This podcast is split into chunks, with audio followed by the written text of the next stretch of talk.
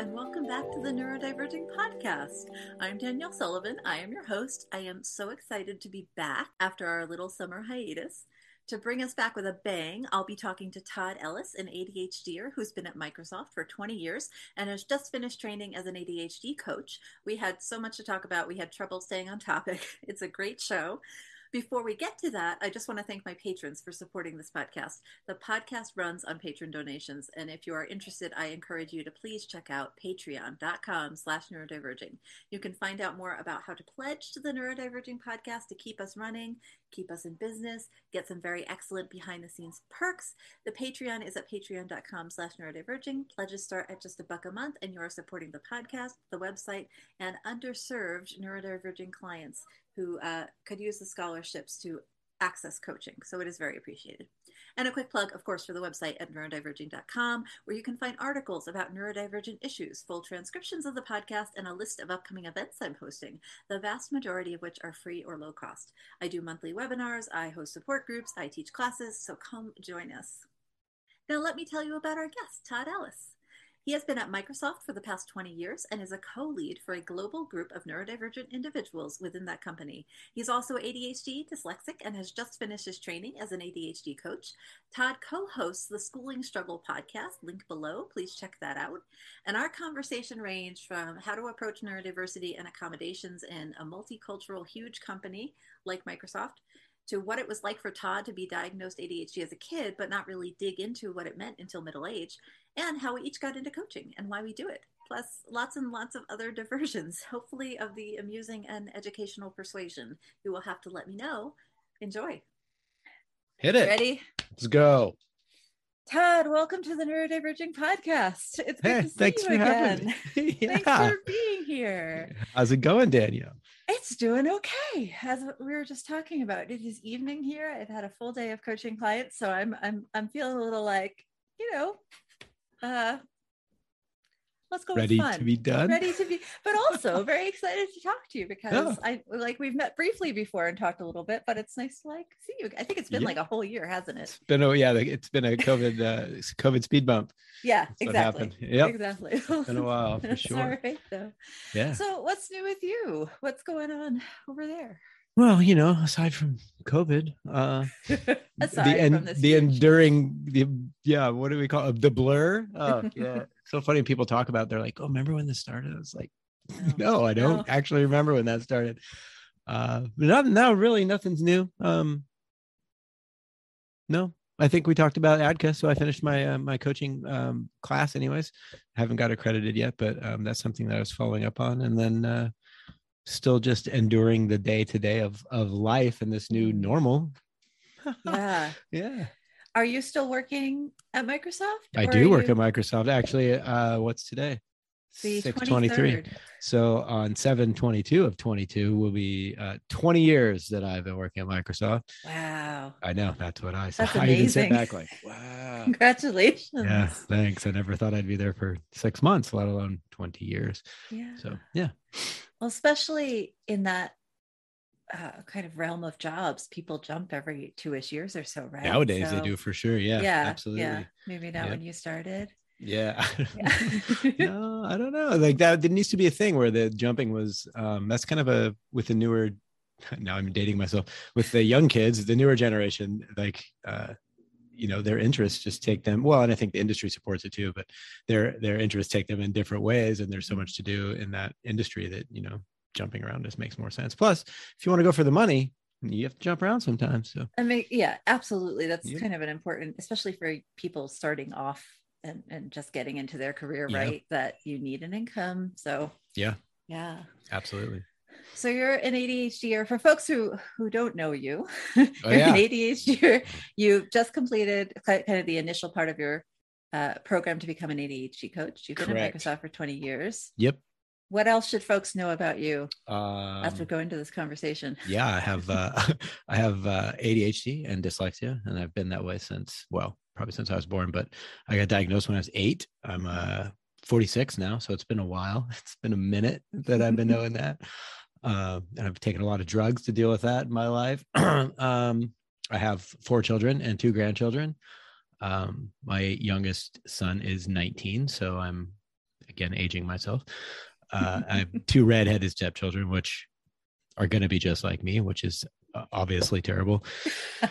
looking looking at that, I, I've I realized that uh, one of the blessings of grandparenting that you don't you don't know it. Oh, I didn't know. You don't know ahead of time is that um, it will expose glaring glaring gaps in your own efficacy as a parent, mm-hmm. and so those are now becoming very evident for my for my daughter and my and myself. So it's that's kind of funny. Um, what else? Uh, I'm never gonna go. I'm never going to commute back to work again. Decided that. Yeah, so, I can't imagine nice. yep. going to an office situation ever ever. No, definitely not now. Thank God yeah. for the pandemic, right? Like, look right. what we've look what we finally found. We could be equitable. That's fantastic. And gas prices, at least mm-hmm. here, I'm in Seattle, and, and we're nearing six dollars a gallon, which yeah. just seems ludicrous to me. But we're at five five fifty here. Last I checked, yeah. I actually have to uh, refill my tank. So I will find out tomorrow. yeah, and you're not really but, looking forward to it. Go to Costco. That's the best place. Yeah, yeah. So. yeah. Well, so let's we have we have many things that we could talk about. Um, one of them that I was interested in is you were you said you were diagnosed ADHD dyslexic when you were eight, and I feel like the understanding of both of those things really of ADHD mm. and dyslexia have changed. Actually, so I should I should clarify. I've never actually been um, clinically diagnosed mm-hmm. dyslexic, but through my work with neurodiversity and through the way that words and numbers swim across pages for me, I'm pretty sure that I'm dyslexic. So I just say that as a comorbidity, but it's not official. Thanks for clarifying. But we yeah. also we accept self self identifications I mean, here. I feel like there's so many people who are left out of the traditional. Yeah, diagnosis. and it but, costs so much money. It's ridiculous. Oh, exactly. Like there's all sorts of equity issues around the, the diagnoses, and you yep. know, as a as a woman, you know, uh, with autism, a lot of our traits are in, in, the, you know, what doctors are looking for. So there's yeah. all sorts of exclusions. People of color get left out. Everybody gets left out. Absolutely. But what I was going to ask is, having kind of had this identity for such a long portion of your life, as opposed to someone like me and a lot of our listeners who were identified in their 30s, 40s, 50s, um, have you seen attitudes towards ADHD change a lot in the past couple of decades? And like, is there any, how do people treat you now versus when you're a kid? Are there a lot of differences? Yeah, that's a that's a that's a very interesting question. Um,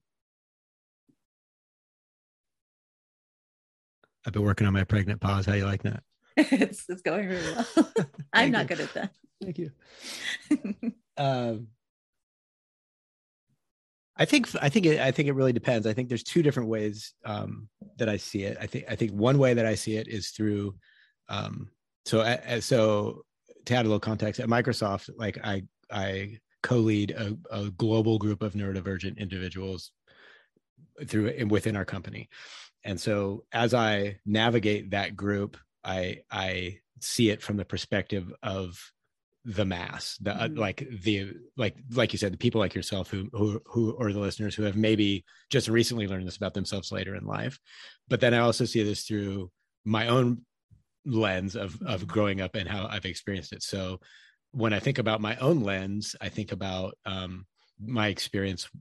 Obviously, was um, heavy for me, but I think that in my sharing of that, it allows other people to like release their own reservations about kind of the grief that they feel about looking back on their lives mm-hmm. like oh i just figured out this thing and now you know look what i could have been and you know then then there's like this overwhelming shame and all these things not to say that that doesn't come with both of them but um holistically i think especially since covid i think that um there's a much more broad awareness and acceptance of all things um neurodivergent but ADHD, I think, is always kind of one of those ones when people's like, oh, you know, one in seven. And then they're like, well, you're not so special.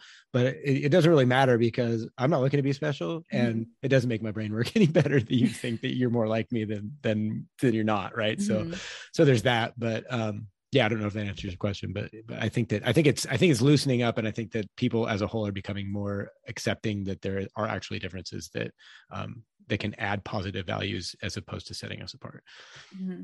So there is still stigma against a lot of neurodivergences, but you're seeing that at least with ADHD, it's becoming less, at least in certain spaces over time. Yeah, yeah I um yeah i think i actually i think overall it's it's becoming a little better. I think there's still a lot of um lost clarity in what like what does neurodivergent mean? Like you know what like what does that encompass? And why are all these things grouped under there? And is mental health fit in there? Like there's there's like a lot of gray areas right and then another part that i see too is um, different cultures so like at mm-hmm. microsoft we're you know we're a melting pot of you know everywhere you can imagine and like in Asia, we don't talk about this. Mm-hmm. Like I like I'll be on a panel in the morning in Indonesia, and they're like, and I'm like wondering when I was prepping for it earlier. She's like, you know, the lady who's going to lead the panel was talking about, you know, just just try to be, you know, very inspiring to people that they can, you know, they can you know support their family or you know ask better questions about this thing. And i was like yeah but if that's not your culture if that's like their culture then i don't want to feel like i'm like over here just, just you know spewing my privilege about how yeah. cool i am in the united states about how you guys could do so much better. So i i but i do know that definitely and like you were saying earlier in like uh, minorities and you know differently represented groups i think that there's still a, a, lot to come up to even to where we're at you know that, yeah. that we take for granted. So yeah, yeah, there's a lot of different aspects and I've heard from other um, guests who are located in like Great Britain or Australia, where they are kind of as a as a group, like to speak very broadly, um, where with neurodiversity, especially with autism, which I know a little bit more about, but perhaps with ADHD too, is just like leagues ahead of where the U.S. is generally in terms of support programs, general public understanding, how schools yeah. treat it, all that kind of stuff. So I would say, yeah, I've talked to some people in Australia recently who and I don't, I, I don't, I don't follow politics or the news or anything at all. But some of the things that they say in the in the Australian political arena are just like so against inclusion that it, it sometimes it's just flabbergasting. I was like, yeah. what? So I don't know. Like some, and I think in some ways they're ahead, but in some ways, mm-hmm. you know, there's just always different sets discrepancies. Yeah, yeah, absolutely. yeah. Yep. No, that makes a lot of sense. Thanks. Yeah. And so you're part of this neurodiversity team at Microsoft. Yeah. And have you been doing that for a long time? Uh, we started it, I think, about five years ago. So okay. um, yeah, it nice. was just it was a couple of us who um, late at night like found some some some artifact that somebody left over, and we sent a mail to it, and nobody ever responded. So we are like, we could do better than this, and mm-hmm. so we started building a, a community around that, and it's become pretty big. So yeah, yeah. What are some of the pieces of that? Like, what do you what do you do? What do you what does the team offer for um, so I think the biggest piece about um, what we offer is, is, the community and the support. And so, um, a lot of most of the people that come there that we welcome to the group are are like, I never knew this existed, or there's more people like me, and I like I would have never thought to, to look for that at work. And so that's that's like the biggest piece that's most mm-hmm. inspiring, I think, to me. And then um, on the other side of that is, you know, obviously Microsoft has tons of cash. I mean, we pretty much make it ourselves, and it's cool to to know that you can leverage a corporation of that size mm-hmm. in in ways that you know a lot of places can't do or a lot of people never can fathom like you know we create you know neurodiverse hiring programs and then we yeah. go out into the wild and like how can other companies do this and we share what we learn with them to do that and then mm-hmm. just different ways of inclusion and you know accessibility and things things like that that are clearly just privilege levers you know but i but it's really cool to have billions of dollars you know you can yeah. kind of like toy with things as experiments and then mm-hmm. And then learn those things and then share them outward i think that that's really cool but um uh, yeah aside from that it's just hooking people up with accommodations is another mm-hmm. another big thing um people that it, it, people in the united states anyways and it obviously differs by region but um, the the protected class of disability, and if you fall into that, you know, offers you um, certain workplace accommodations, benefits, mm-hmm. things like that. So explaining that and and pointing people to get hooked up with those things that they never knew existed is also um, somewhere that I, I fills me with joy to do that. But yeah, that's fantastic. Yeah, it's cool. How does Microsoft I don't know if you know the answer to this, so feel free to redirect me or rephrase me. But so you mentioned the like uh, Americans with Disability Act, right? That mm-hmm supports accommodations for people with certain sort of labels. And ADHD doesn't, to my knowledge, fall under that uh, category, right? So, mm-hmm. how does Microsoft approach, or how does your team approach? I guess whichever level you feel comfortable answering for, um, kind of inclusivity and support for folks who kind of aren't covered by the ADA, but still could use some some extra. Yeah, I, I mean, it's it's another one of those things where you know we I won't speak for Microsoft, but I kind of will because it's it's kind of a thing. Like I'm, it's not official Microsoft talk. Yes, understood. But the uh, like we're in a position where we. So our mission is to empower everybody in the world to to do better, right? Mm-hmm. And so we kind of take that to heart. So, I mean, we fail a lot. Don't get me wrong, but but when we but where we're able to, I think that we are able to spread the benefits across the board in a in a way that is um, inclusive of everybody wherever we can. So unless it's unless it's forbidden by law, you're gonna you're gonna by and large get the same benefits wherever we are able to give those to whoever. So there's not really a clear delineation of are you are you official or are you not? It's just mm-hmm. your benefits are going to cover. So yeah.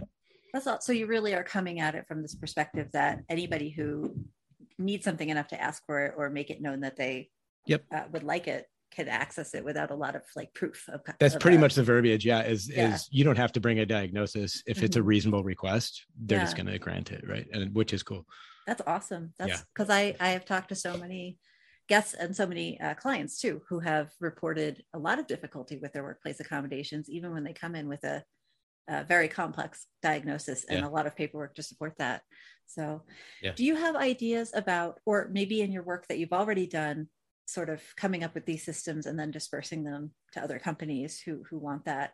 Um, what are some of like the basics of a good workplace accommodation plan that have been most helpful at microsoft or that you've you know, yeah so th- so there's i think there's two different sides. Um, there's t- definitely two different sides that I see contrast. One is um, due to like labor laws, right? So mm-hmm. um, at Microsoft, we have full time employees, we have uh, interns that come, you know, frequently every year or so, and then we have what we call contingent staff, so mm-hmm. um, people who who vendor or contract to Microsoft, and so um, our company has what's known as employee resource groups. So ERGs is is the acronym for that. Some of them mm-hmm. call them BRGs in different companies, but they're basically the same thing. So those are meant for and designed policy wise for labor laws, and I'm sure there's a whole mm-hmm. host of reasons um, for the full time employee experience. And then there are what they call employee networks, um, or or let's just call them employee networks, which are kind of more across the board um, open and inclusive to to include the vendors because they don't have like specific processes right like um, mm-hmm. they won't have get-togethers that are that are inclusive or by design exclusive mm-hmm. but the other ones do so the so the ergs have those so there's clearly two different paths right and so we kind of created our our neurodiverse spot in the center of that because we feel like we don't we don't want to out anybody right because yeah. everybody should feel included and that's kind of one of the big di- dividers of of our community and the and the um, employee resource group is mm-hmm. they allow us to persist because we have kind of defined the model of how to move forward with inclusivity and we don't have yet we don't have these uh we don't have these functions that cross that line right mm-hmm. and so mm-hmm. they, they allow us to kind of bake in the sun and enjoy some reap some of the benefits but at the same time eventually there's going to be a rub where those come together but i think when I think to, to both of those sides, I think um, the most important part is creating a community that is welcoming to its members no matter what legal bounds there are right like mm-hmm. so for example if if you get into a community and then you feel like you know you don't have a space a safe place to talk well what's the point of being in that community so mm-hmm. we try to make it as open and as welcoming and as supportive as we can without having to you know moderate or you know manage all these policies or you know what I like yeah. I don't know. So it's um it's it's tough, but I think community is building that community, that organic community feel, and then um ensuring that everybody knows it's a safe psychologically safe place mm-hmm. and then mm-hmm. they'll begin to invest in their in themselves and then pretty soon nobody has to own it it's just yeah. it just goes by itself and i think that's the most beautiful part about it so that's if nice. i was standing up frameworks that's what i would say and then obviously have if you're able have dollars to back that up and, mm-hmm. and keep it going and market it and all those different things but yeah. yeah what are some of the practical pieces of making a community feel safe in your experience at least for in this context not yeah um for me it's just constant contact and and it's um personal authentic- authenticity. And so like everybody who gets who i think we're at 3100 people now um wow. everybody who joins our community like it goes through a request. I see the request it pops up. I send them a message with a whole bunch of resources in it and they reply more often than not with hello I'm like, what do you mean hello? And they're like, oh, you're a real person. And I was like, yeah, it's not just some you know random robot over here, just mm-hmm. uh, you know. And so I think that that's probably one of the most key pieces is once they realize somebody's behind their curtain pulling the levers. They're like oh this is different than most you know most groups. You get it you know you just get some email or something says you've been joined to the group and then the you know you're on your own. Yeah. so i think that the first part is is authentic, authentically connecting with the people there and then they realize that this is different than most groups. That's that's been mm-hmm. my um my my experience utmost. That's probably the biggest one. Second to that is being um actively seeking and responding to feedback from everybody in there mm-hmm. to make them feel safe. So, for example, just last week, somebody was like, "Oh, we have this like anonymous suggestion box where anything can go in there. You just put whatever you want, and then we we read it as like this little group of people." And somebody was like, "You know, disclosure obviously is a huge concept yeah. across all all neurodivergencies, but um, how come we don't have an automatic or like an anonymous way to ask questions because i don't want to out myself by asking this question because i'm new to the group mm-hmm. oh well and then a couple days later we create this you know an anonymous post thing and it's yeah. like you send it here we'll push some buttons and then it'll post you know and we call it asking for a friend and so it's like somebody actually came up with that idea and then they see that come to fruition and then mm-hmm. they know somebody's listening right so it's yeah. it's just like that those kind of mechanisms i think are the most the most profoundly impactful things that people can find to feel supported. Yeah and create trust. Yeah. That's yeah. fantastic. yeah Thank trust it, that's what it's all it is really right? Because it's hard to trust a corporation with 130,000 people in it to be having your bet you know big brother is everywhere and yeah. guarantee he lurks in there so. Especially for even within that size of a corporation if your group is 3100 people that's a big group you know? Yeah. like it it must be i could imagine coming into a group like that and even if your facilitator i guess is mm-hmm. very responsive and very um, authentic it's still a lot of pressure yeah. sometimes to connect with that that absolutely and like where do you start yeah, where do you start? What do you do? yeah right yeah. it's like yeah. Yeah. So yeah interesting. It is very, and but some people you get on the other side who are just off like a rocket. You're like, look at that one. So you get both sides. But no, that's true. That's a good point.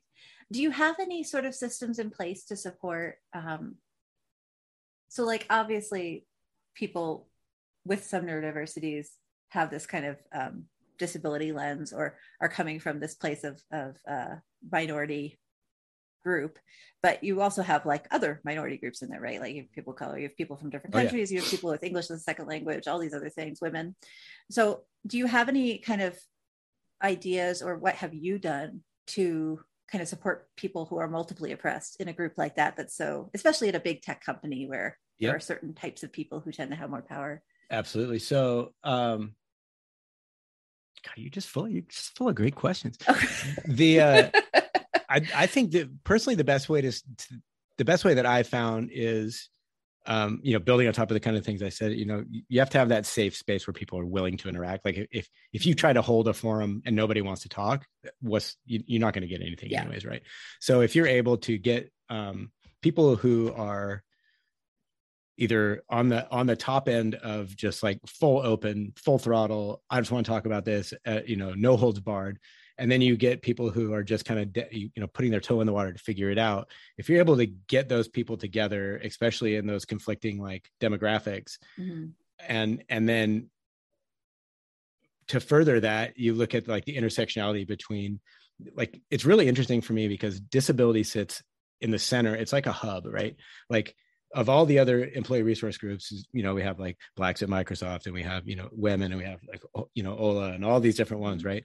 But you can be black and disabled and a parent mm-hmm. from the military. Like, you, yeah. like there's so many different mixes, right? but you have to be willing to talk about that at the center. And so you have to have common ground, but then you also have to have, I, I heard this term yesterday on a podcast. It was, um, uh, you know like if they have a big conference like they mm-hmm. like they have an agenda and they bring everybody together well now they have this they have this thing with this i think it's called an unconference where you just find all of the people and you bring them together and then you mm-hmm. say what do you want to talk about and they create their own discussion right mm-hmm. and so that's kind of what you have to have is like you can't have a set agenda and talk about ADHD and I'm black because that's kind of narrow, right? Yeah. But if you said I'm disabled and I'm any of these flavors from across this wheel, then you can have a really interesting conversation about how that Mm-hmm. falls for people personally and they're more willing to talk about that. So i think that that's the most interesting part about about um, that intersectionality is, is one being willing to explore it two finding Mhm. people who will explore it with you. And then three which actually could be number one is posing it as an experiment to realize that there's no expectation of this entire thing. Like we're just going to come together have a conversation. If we learn something cool you know if it fails and we still learn something well that's cool we'll take that away too and next time we'll make it different or make it better based on what we learn Yeah. so yeah that's yeah Yeah. So approaching it from that growth perspective of Mhm. we'll try it and we'll Yeah. stretch a little bit. And if it doesn't work, well, Yeah. we got something out of it. yeah, Yeah. and it might be uncomfortable so uh, like Mhm. a lot of a lot of the things that we start at least the, the way i start a lot of conversations is i'm probably going to get this wrong Mhm. and there's probably going to be people in the- group or you know in the audience that are going to be like that guy doesn't know what he's talking about Mhm. or you know he screwed that up and that's okay because i'm at least trying right and if Yeah. you come with the same you know ideal or the same you know outlook on it that growth like you're talking about then how can we go wrong like Mhm. we have to be able to explore invulnerability if we want to get anything if we want to learn anything so you know if you don't want to do that then go sit somewhere else Yeah. i don't want to be there So, yeah. That's one thing you learn as a coach, right? Is how to be wrong and take something from it and, and kind of move on and, and Yeah. it, as opposed to getting stuck. right uh, I don't know, I don't know.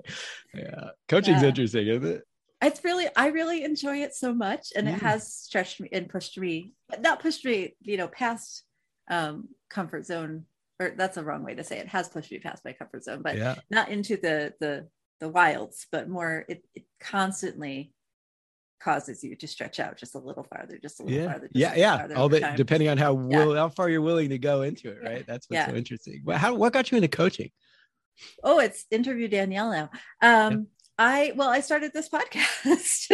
I started this podcast a month or two before the pandemic, and then there was a pandemic, and people are at home, and people kind of found the podcast and the blog, and were looking for Ah, resources, and it kind of like by total luck because it was a, it was a very ADHD thing to start the podcast. I was just like, I'm just going to do this, and I put out like seven episodes, and then went away for a while, and it got like not hugely popular obviously but it got some traction and i was like what is this? And then people started getting in touch and asking if i had resources if and after enough time of doing that i was like you know i looked into coaching and went and enrolled in classes and did all that stuff I could do this like, myself.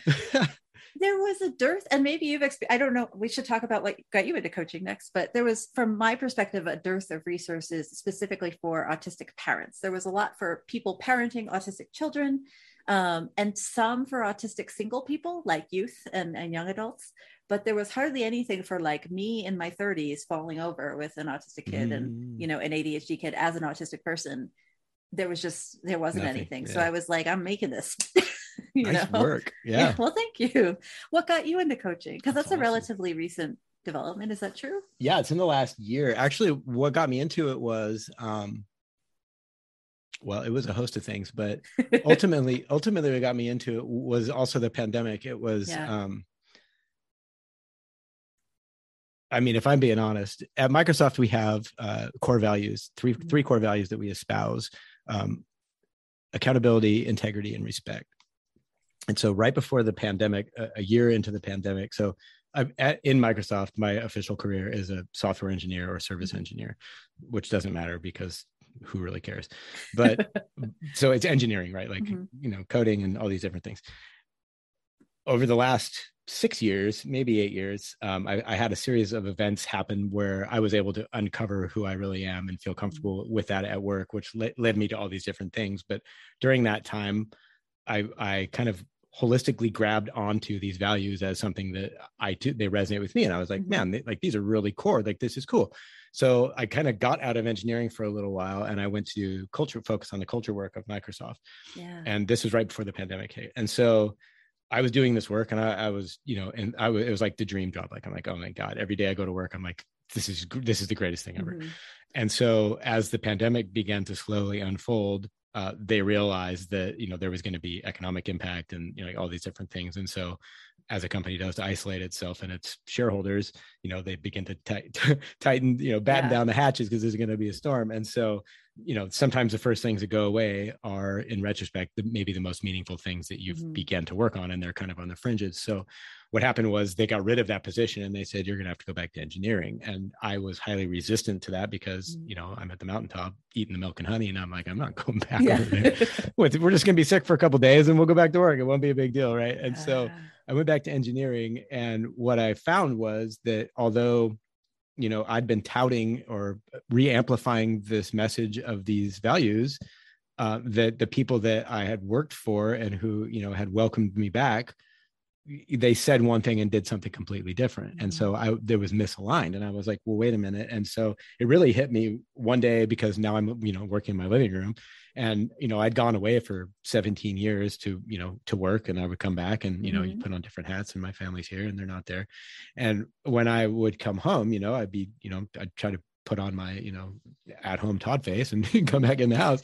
Well, when you can't escape work because you're working in your living room, then everybody gets to see you know what really happens. You know, as as far as how you carry yourself and. Clearly, the pandemic added some stress to that, but oh sure. I, there was one day my wife was like, "You seem so unhappy at your computer, like you're just sitting there pissing and moaning all the day long," and I was like, "Yeah," and she's like, "Why? I thought you loved your job." And I was like, "Oh, I don't know why. And so mm-hmm. I took a mm-hmm. leave of absence for three months and I went and sat in a yurt in the middle of this island for a week or two. And I did a bunch of internal reflecting. And what I realized was what I thought were my values weren't actually my values. And I was trying to adopt somebody else's values and make them fit. Mm-hmm. And so in doing that, I, I became completely out of, you know, alignment and, you know, just lopsided in all, cor- all sorts of things and so that's what started the entire coaching thing so I, I, went back to work and i got a performance review that was less than i had ever got in my entire life and i was like it's because this is out of whack and if my mm-hmm. values are to build this community help these people and you know follow my mission you know to inspire everybody to be you know hopefully better than i've been based on my experience or sharing on my experience why don't i do something that aligns with that? And so yeah. coaching just became the next thing. And so I, I went I went in with that intent of monetizing it to get out of this work that I've been doing which is crazy because because like I told you before the show started, like I don't even feel like I should be charging because I'm just trying to do a service, right? And there's so there's a whole dichotomy there. But but the most interesting part for me was as I started going through the the class, my my minimum bar became I haven't never really invested in learning about ADHD myself. Like mm-hmm. it just got applied to me when I was eight, and I was like, "Oh, okay. Well, I guess I'll take all these drugs and do the best I can." Yeah. But when they started unfolding, like, here's the neuroscience, here's the tools, you know, you probably missed, and that like it started filling in all these pieces, I was like, man, like you know, my my son's ADHD, my grandkids guaranteed, and so it's like you know now I'm like, well, I have a more equivocal stance and and ground that I know more about myself and I know more about how that I how I can help to impact them. And so I'm still meeting my goal. It's just it kind of it, the target kind of moved. So yeah, yeah. So that's what got me into it. Really and then cool. and then now like I I help people at Microsoft like we have obviously we have benefits for coaching and all kinds of stuff through accommodations but um, the nuance of of where i see myself at microsoft is because of the length of my tenure there people are like oh well you must have seen this or what's your advice on this? So it's so it's a weird quasi not quite coaching kind of mm-hmm. kind of mm-hmm. giving advice which you're not supposed to do if you're a coach but it but it definitely fits the the demand or or like the hunger for that kind of insight. So that's where i'm at now.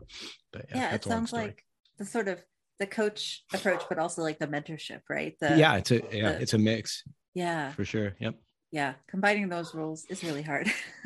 Yeah yeah it yeah. feels wrong because they teach you when you go to coaching at least that's what i picked up from it absolutely never give advice and i'm like yeah. mm, but people yeah. want that right like so it's interesting i have been interested as also a, a neurodivergent coach who coaches neurodivergent people mm-hmm. that um, i try to share information and not advise like i agree with you that generally giving advice is not uh, usually ethical or, or appropriate yeah but there are some cases where you're like i you know, I'm just going to throw these resources at you and hope that you take from them what I get from them, which is don't do that thing, you know.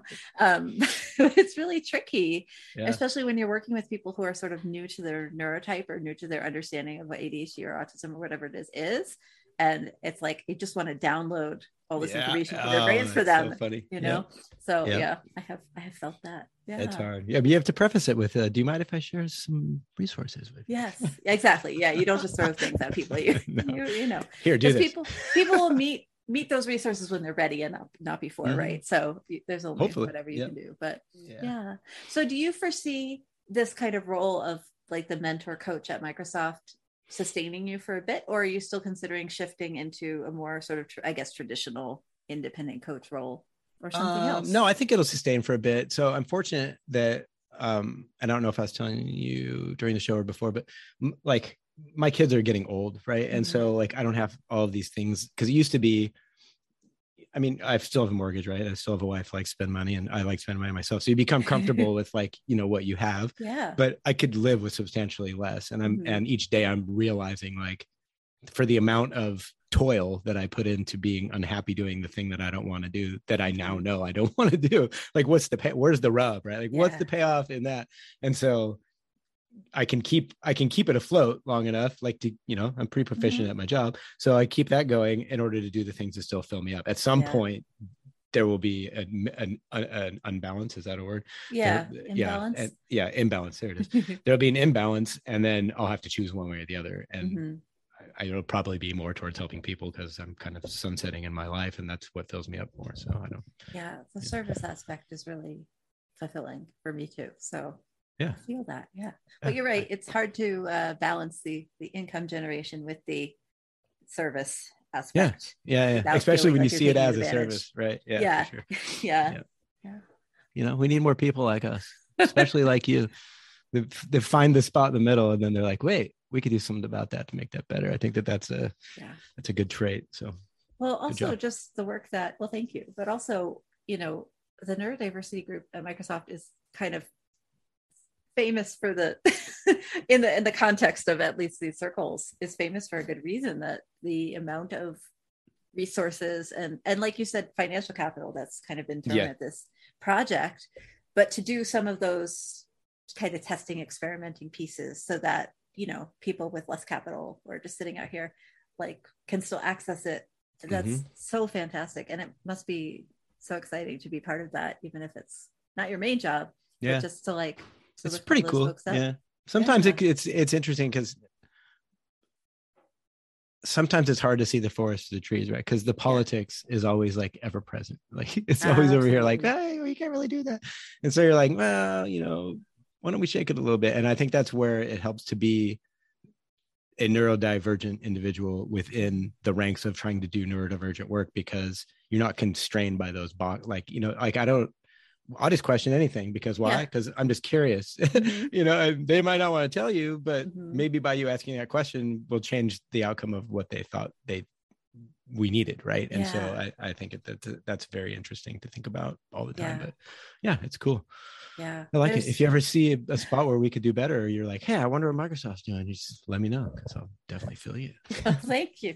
Yeah. Yeah it's your point about that is really interesting because i also you know much more kind of on the ground level working with individuals rather than with a huge company. But um, you do see people in i guess neurotypical society neurotypical culture. I don't know how to phrase that but like there are certain expectations that things will just go this way. And when you question those expectations a lot of times they will like change their minds but Mhm. they just never thought to question the expectation. But then we're coming at it from this outside going how is this even an expectation? Where did this come from? What is this for? You know? Well, how many Um, people so- got together and made this up? Because that's Yeah. crazy. Yeah. Yeah and it's just sort of this is the way it's been right? And so when you when you uh i was going to say challenge but i think a lot of times we don't even mean to challenge it right? We're not like trying to take authority over it. We're just sort of like but It's why? Question. yeah Yeah. exactly.